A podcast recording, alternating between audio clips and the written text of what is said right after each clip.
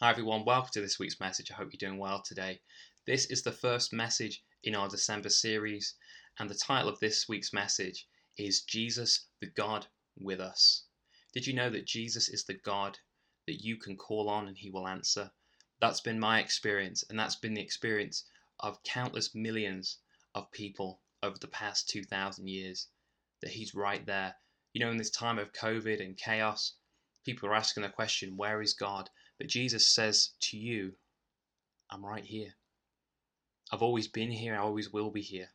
He is God with us. God isn't to be found just somewhere out there through a telescope.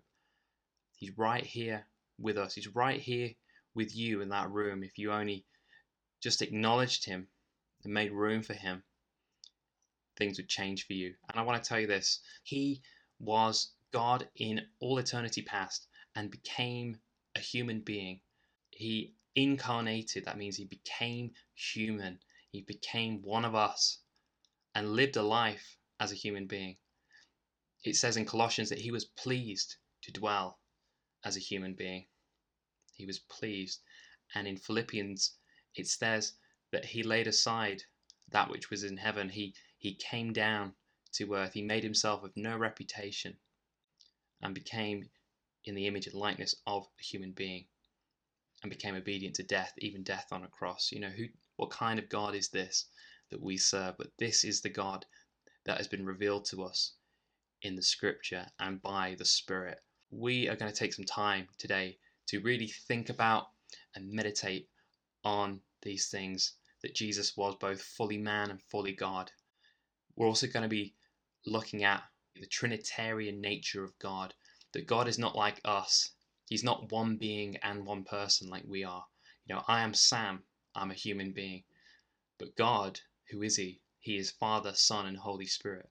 And what is He? He is one God. It's a mystery, but it's a mystery we see particularly throughout the Gospel of Matthew. We're going to look at this book of the Bible. It's the first book of the New Testament, and it teaches us something so significant about who this God is and how he walks with us and how he's with us. Like I said, these things are a mystery. That means we won't always be able to fully grasp and understand every single part of it, but it doesn't mean it's not true. You know, I don't understand everything about advanced science and physics and all these kind of lofty things, but doesn't mean they're not true. And it's the same with God. But as we take time to learn, take time to meditate on what the scripture has revealed to us, then those layers of appreciation and understanding and greater levels of awe and worship spring forth from us is always a great benefit to us to really be learning about the nature of God, the character of God, and who Jesus is as the God with us.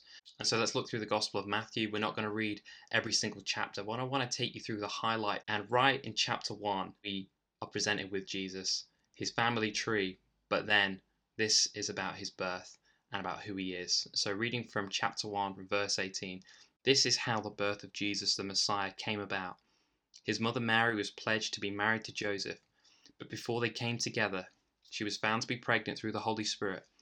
Because Joseph, her husband, was faithful to the law, and yet did not want to expose her to public disgrace, he had in mind to divorce her quietly.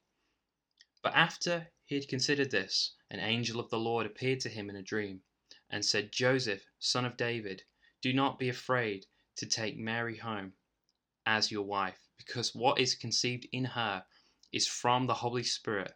She will give birth to a son, and you are to name him Jesus, because he will save his people from their sins. All this took place to fulfill what the Lord had said through the prophet The virgin will conceive and give birth to a son, and they will call him Emmanuel, which means God with us. When Joseph woke up, he did what the angel of the Lord had commanded him, took Mary home as his wife, but he did not consummate their marriage until she gave birth to a son, and she gave him the name Jesus. You see, you can already see this incredible dynamic between the Father, the Father God, the Holy Spirit, who overshadowed and conceived Jesus the Son in the womb of Mary you know, and you will see this incredible dynamic between these three persons of the Trinity throughout the Gospel of Matthew. But really, the focus in Matthew chapter 1, and of course throughout the whole of Matthew, is who is Jesus? And we learn three important names or titles for him. They are Jesus, the Messiah, and Emmanuel. Jesus means salvation.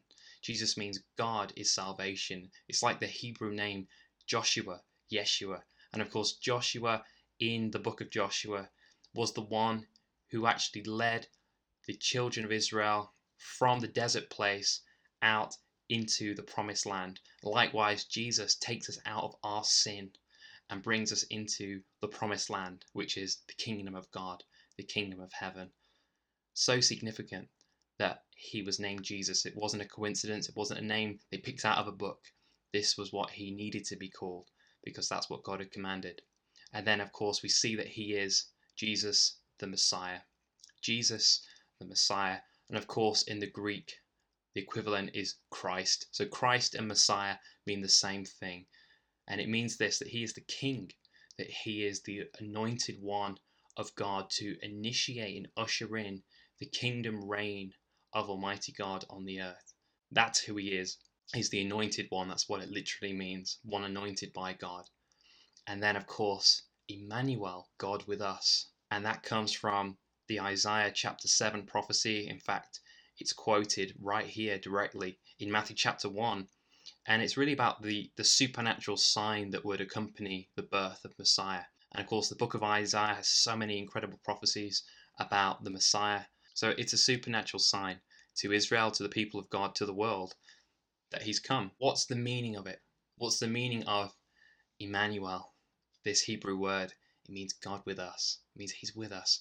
And of course, that's what he came to do. He came to be with us. He came to walk amongst us. Of course, if you go through the book of Isaiah, Isaiah chapter 9 has this incredible prophecy about this son who would be born. And it says, For to us a child is born, to us a son is given, and the government will be on his shoulders, and he will be called Wonderful Counselor, Mighty God, Everlasting Father, Prince of Peace. Of the greatness of his government and peace there will be no end, and he will reign on his da- on David's throne and over his kingdom, establishing and upholding it with justice and righteousness from that time on and forever. So you can see this isn't just a human being. This is someone who will reign forever and is going to be called God with us. He's going to be called Mighty God. So if you need someone to learn from, he is a wonderful counselor. If you've run out of strength, he's a mighty God. If you need love, he's an everlasting Father. If you're feeling afraid, he's your Prince of Peace. And if you're feeling lonely, he's the God with us. This is who he is. This is who the Bible said he would be. And now he's come. You see that this little baby is going to be this incredible Messiah. And yet, we don't know too much about his early life. We know little bits and pieces from this point on. Of course, he's born. And of course, the shepherds visit, the angels visit prophets prophesy over him, and eventually the Magi deliver gifts to him. They're, of course, who we call the wise men. And really, all of these events, Jesus going to Egypt, coming back, they all have prophetic significance to pointing at who he is. And so it's so good to take the time to read, especially the Gospel of Matthew, because it, it teaches so much about who he is. Kind of silent period of Jesus growing up comes to an abrupt end when Jesus is around the age of 30. And this is Matthew chapter 3. And this is when Jesus is baptized by his cousin, John the Baptist. And it says this As soon as Jesus was baptized, he came up out of the water. At that moment, heaven was open, and he saw the Spirit of God descending like a dove and alighting on him. And a voice from heaven said, This is my Son, whom I love. With him I am well pleased. So there's this years of silence, but then again, the Father, the Spirit, and the Son are presenting themselves together in this incredible, significant moment. Jesus is called the Son who the Father loves. This incredible uh, relationship that he that is presented, and, and of course, this is the point when Jesus is anointed by the Spirit. Miracles begin, and Jesus begins teaching and preaching. But he's not just teaching and preaching He's ushering in the kingdom of God. That's what he came to do. You know, the amazing thing about Jesus is that he wasn't really like the other prophets in the Old Testament, who's God in the flesh. And he always said things like this. He did he never said things like this. This is what the Lord says, or hear the word of the Lord, or the word of the Lord came to Jesus. You know, these are Old Testament phrases. With Jesus, always, I say to you. You know, the great Sermon on the Mount, Matthew chapter 5 through 7, Jesus teaches with authority. You know, he looks like a mere man, but he sounds like God in the book of Exodus, speaking down to Moses and all the people from the mountain. And we're made to see that connection there. But I say to you, I say this. So he speaks with an authority that no one else has. He speaks as God. And when you get to Matthew 11, you know, Jesus starts to really go into more detail about this. And I love this in Matthew 11. Jesus says, All things have been committed to me by my Father. So he's talking about the kingdom of God, the secrets of the kingdom, and all of this. All things have been committed to me by my Father. No one knows the Son except the Father, and no one knows the Father except the Son, and those to whom the Son chooses to reveal him. Come to me, all you who are weary and burdened, and I will give you rest. Take my yoke upon you and learn from me, for I am gentle and humble in heart, and you will find rest for your souls. For my yoke is easy, my burden is light. It's Matthew 11, verses 27 through 30. See, Jesus delivers on his promises. You know, the Bible is the only book when you read it, the author is actually there with you. A, a real Christian has that peace. He knows that Jesus is in control and knows that he is the one that we can lean on, that we can be yoked. That means connected with him in a really powerful and strong way. And I just think it's amazing that Jesus says, Come to me. You know, Psalm 55, verse 22, you know, David speaks as a prophet in the Psalms and says, Cast your cares on the Lord and he will sustain you. But Jesus comes along and says, Why don't you cast your cares on me, for I will sustain you? It's unmistakable what he's saying. I love Augustine saying he was one of the early church uh, fathers, and he said this. He said, I've read in Plato and Cicero sayings that are wise and very beautiful, but I have never read in either of them, Come unto me, all ye that labour and are heavy laden. You see, Jesus is the God who, when you read his word, he is there. And he is not just some self help or some psychologist or, or, or, whatever. He's right there. And I think sometimes we, we're too quick to go to the things of the world and the opinions of men rather than coming to the source of life. Remember, it's only the Father that reveals the Son, and it's only the Son that reveals the Father. And we see this, we see this again going right through the book of Matthew, is that the persons of the Trinity reveal each other to us, that they include us in what they are doing.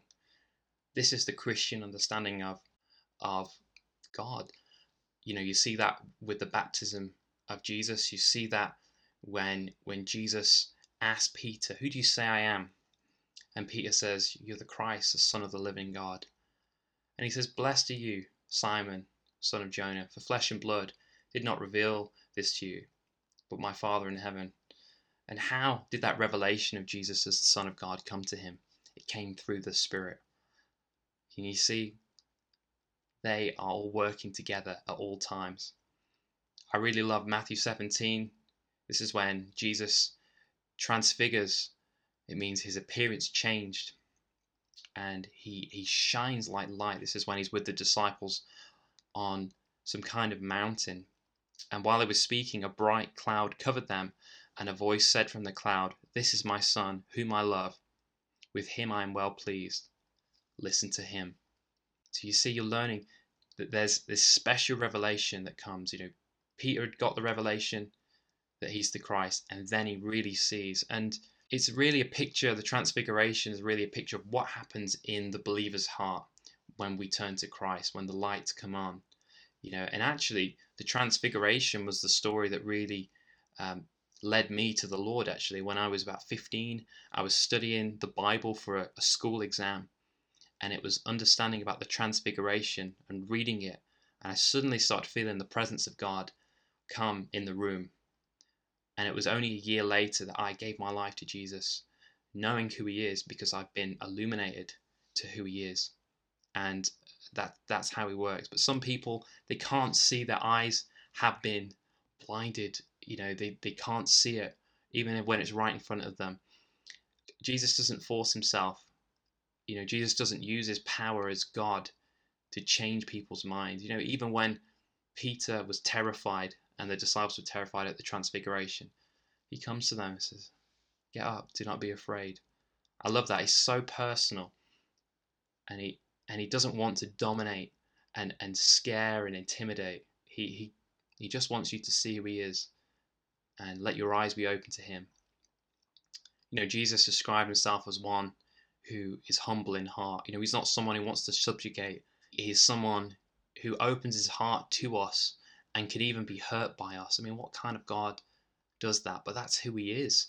And he's so conscious of others that he would even lay his life down for us. You know, later on in the Gospel of Matthew, when you get to chapter 20, Jesus says, The Son of Man did not come to be served, but to serve and give his life as a ransom for many. He came down to serve. He's so different.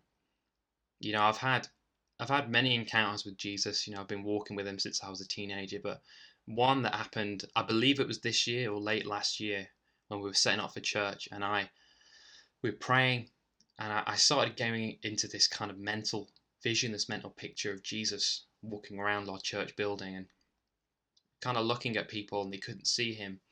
And um, and Jesus came to me and said, "My people don't know me the way I want them to know me." And he looked grieved in that vision. He looked sad. He looked sad that, you know, maybe some of us, including myself, we too often choose to do life without him. When he's already given that invitation, come to me, all you are weary. We're all weary, we're all burdened. And don't we know it this year? And he says, Come to me. See who I am. See who I am. See who the Spirit is. See who the Father is. I want to show you. I want to show you something you've never seen. But you can either see it or you can't see it. And Jesus, his biggest confrontation was with those who were religious. You know, I find it so interesting when I start to talk to people about the Lord and they say, I'm not religious. And I think, well, that's that's probably a good thing because you have no preconceived ideas about what Jesus is or what he's about. You're just open, and that's good. The problem with the religious leaders is they weren't open. They had a fixed idea of what Jesus would be like, and that was it. And he didn't fit that description, and therefore they opposed him. Matthew from t- chapter 20 to about chapter 25, and Jesus of course, arrives in Jerusalem. He presents himself on the donkey and and comes into the city and he teaches and he teaches parables about the kingdom of God. And in all of these parables, um, Jesus puts himself in the story and essentially explains that he is this Son of Man character and he's the king. And it's unmistakable what he's saying here. And oftentimes there's a confrontation or an affront to the ideals of the religious mindset. And so Jesus has a lot to to to work with because the people have been trained in a certain way to believe a certain way about God that this is how Messiah is, this is how the kingdom of God is. And Jesus is just really the opposite of a lot of that. It's not that he is opposing everyone, it's that that he, the light, are being opposed.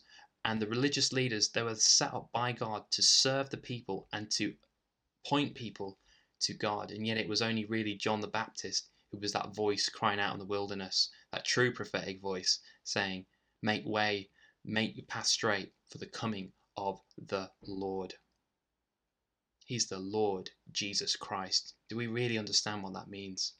That's not just his name, that's his title, that's his mission. He is the Lord Jesus Christ. Do we understand what it means when we call him our Lord and our Saviour? If we don't, we're missing the central theme of the gospel, the central character. If we don't, we're missing the big picture. I think it's amazing that Jesus concludes his parables in Matthew chapter 25 with this last parable about serving others. And he says in Matthew chapter 25, verse 40, Truly I tell you, whatever you did for one of the least of these brothers and sisters of mine, you did for me. Isn't that so amazing? You know, Jesus presents himself in the story as the God and the judge of mankind. There's no question about that. But yet, what does it come down to? It comes down to that personal relationship with Him.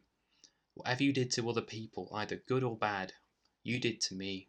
I felt it. Do you know that Jesus feels your pain? You know when people have hurt you, He's been hurt? Did you know that? And when you hurt other people, you've hurt Him. When you've blessed other people, you've blessed Him. Do you understand that? How personal He is. That's who He presents Himself as. I feel Him in this room. Do you feel Him? Do you want more of Him? You did it for me. I'm right there for you, says the Lord. He's, we're going to give an account to Him who gave us life in the first place Jesus Christ. Really, things start to really pick up from chapter 26. You see, not only have the religious leaders hardened their hearts against the Lord Jesus, as also Judas Iscariot as well, one of Jesus's 12 apostles, his closest group of followers, had decided to betray Jesus.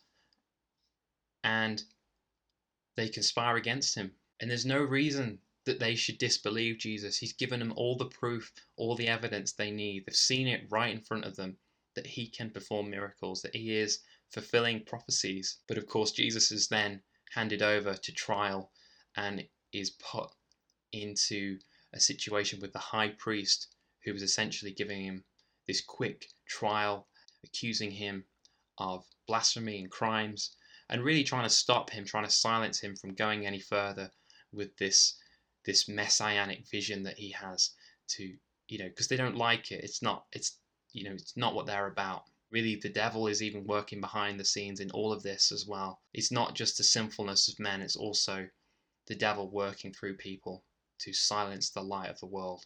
And of course, when Jesus is in front of the high priest, the high priest said to him, I charge you under oath by the living God, tell us if you are the Messiah, the Son of God. You have said so, Jesus replied. But I say to all of you, from now on you will see the Son of Man sitting at the right hand of the Mighty One and coming on the clouds of heaven. Then the high priest tore his clothes and said, he has spoken blasphemy. Why do we need any more witnesses? Look, now you have heard the blasphemy. See, Jesus' favorite title, especially in the Gospel of Matthew, was the Son of Man. And really, it's a bit of a mystery until this point as to what he really means. Is he saying that I'm a human being? Of course, it does mean that. In the Old Testament, Son of Man was a common phrase for talking about people. But the context of it is found in the book of Daniel. Daniel has a vision in chapter 7. He says, In my vision at night I looked, and there before me was one like a son of man, coming with the clouds of heaven. Does that sound familiar? Coming with the clouds of heaven, he approached the Ancient of Days and was led into his presence. He was given authority, glory, and sovereign power. All nations and people of every language worshipped him. His dominion is an everlasting dominion that will not pass away, and his kingdom is one that will never be destroyed. That's Daniel chapter 7, verses 13 through 14. See, Jesus is saying that Son of Man who, you, who Daniel saw in the vision, the one the nations worshipped, the one who was God in heaven, that was me. And they said, blasphemy. Of course, they're never going to get their head around it. The man standing in front of them in chains is the Almighty God who's going to rule the nations. Does it make any sense in the natural? No. But Jesus was fulfilling his destiny. After this, Matthew chapter 27, he's flogged, he's beaten, he's mocked, he's spat upon, and he's crucified, and he hangs on a cross for hours on this horrible day. And at the third hour, Jesus cried out, Eli, Eli, lama sabachthani, which means, My God, my God, why have you forsaken me? Some of those standing there heard this. They said, He's calling Elijah. But see, when Jesus had cried out again in a loud, a loud voice, he gave up his spirit. At that moment, the curtain of the temple was torn from top to bottom, the earth shook, the rocks split, and the tombs broke open. The bodies of many holy people who had died were raised to life. They came out of the tombs after Jesus' resurrection and went into the holy city and appeared to many people. You see, he was separated from the Father on the cross so you would never be separated. Jesus was separated from the Father when he was on the cross. He became sin. He became our sin on the cross, and the Father couldn't look. And at that moment, when he died, when his body was torn, then that's when the veil in the temple was torn. The veil represents the division between man and God. It was in the temple, the holy place was at the back that you couldn't go to, and the people were on the other side. And it's a symbolic, prophetic moment from God. It's a supernatural moment when God tears open this veil. It shows that the way to God is open. And right there, it tells us that after Jesus' resurrection, other people raised to life as well. There was something so powerful in that in that moment, in that time, that literally life and nature and everything just went boom. You know, how could it not? if the one who was the Son of God died on the cross. I think it's amazing that they couldn't see it, but the one who could see it was a Roman soldier, a Roman centurion who was there. It said, When the centurion and all those with him who were guarding Jesus saw the earthquake and all that had happened, they were terrified and exclaimed, Surely he was the Son of God. That's Matthew 27 34. So they saw it, but the religious leaders who had the scriptures couldn't. You know, if you believe, if you receive, you become part of what he is all about, what he's doing. You could be the most unlikely person in the world and still come to faith in Jesus Christ. There's no one that can't know Jesus as the God with us. I always remember this story of Kris Vallotton, who's part of Bethel Church in America. And when he was 15 years old, he didn't know God, he didn't go to church, he'd never read the Bible, never prayed. And there was this man who was breaking into their house and terrorizing him and his mother on a, on a very regular basis. And he even kept a gun with him uh, in his house just in case the man came back. And his mother was becoming really ill with psoriasis. And he just said out loud one day, he said this If there is a God and you heal my mother, I'll find out who you are and I'll serve you for the rest of my life. Then he heard an audible voice which said, My name is Jesus Christ. You have what you've requested. So he woke the next morning and he got down to the breakfast table and his mother's psoriasis had completely disappeared. And about a week later, he heard the voice again. Okay, two times the audible voice of God came to him. And this was before he was a Christian, and never afterwards, interestingly. He said, My name is Jesus Christ. You said that if I healed your mother, you would serve me. I'm waiting. Isn't that amazing? You know, some of you listening today will think, you know, if I had something really supernatural or or something happen like that, that I would definitely believe. I know I would believe then. But you know, when Jesus came out of the grave and appeared to his disciples at the end of Matthew's Gospel in Matthew chapter 28, the 11 disciples went to Galilee, to the mountain where Jesus had told them to go. When they saw him, they worshipped him, but some doubted. Isn't that amazing? It's the same Jesus. Some can doubt, some can believe. I don't understand the complexity of the human heart to tell you why that is the case. I just know that we can operate in doubt or we can operate in faith. They couldn't even believe he was, they couldn't even believe what happened, even though they, he was right there in front of them. Some of us maybe sometimes don't want to believe or, or, or, or don't want to accept the implications of what believing in Jesus would mean. You might be wrong. You might have to have some implications on your life, I mean, there's going to be huge implications. I always think of it like The Matrix, the film. It's the red pill or the blue pill. You can go back to being asleep, or you can wake up to what's true. And he, he comes to them, and those who are believing and those who are doubting, he has the same command. This is how Matthew ends. Matthew chapter 28. Then Jesus came to them and said, All authority in heaven and on earth has been given to me. Therefore, go and make disciples of all nations, baptizing them in the name of the Father, and of the Son, and of the Holy Spirit, and teaching them to obey everything I've commanded you. And surely I am with you always to the very end of the age. We've commanded to go out in the name of the Father, the Son, and the Holy Spirit, and He's promised to be with us when we do that. He's promised He will be with us in a special way if we choose to serve Him, love Him, and do what He has commanded of us, which is to make disciples of all nations. But right now, you might not even be a disciple yourself. You might not be a believer yourself. I heard a song the other day that said, I've never seen you, but I've seen enough to know that you're real. And some of you, or maybe know on some level, that there must be a God that Jesus must be more than just a mere man. And you got a seed of faith there. And what you need to do, you need to come and ask Him.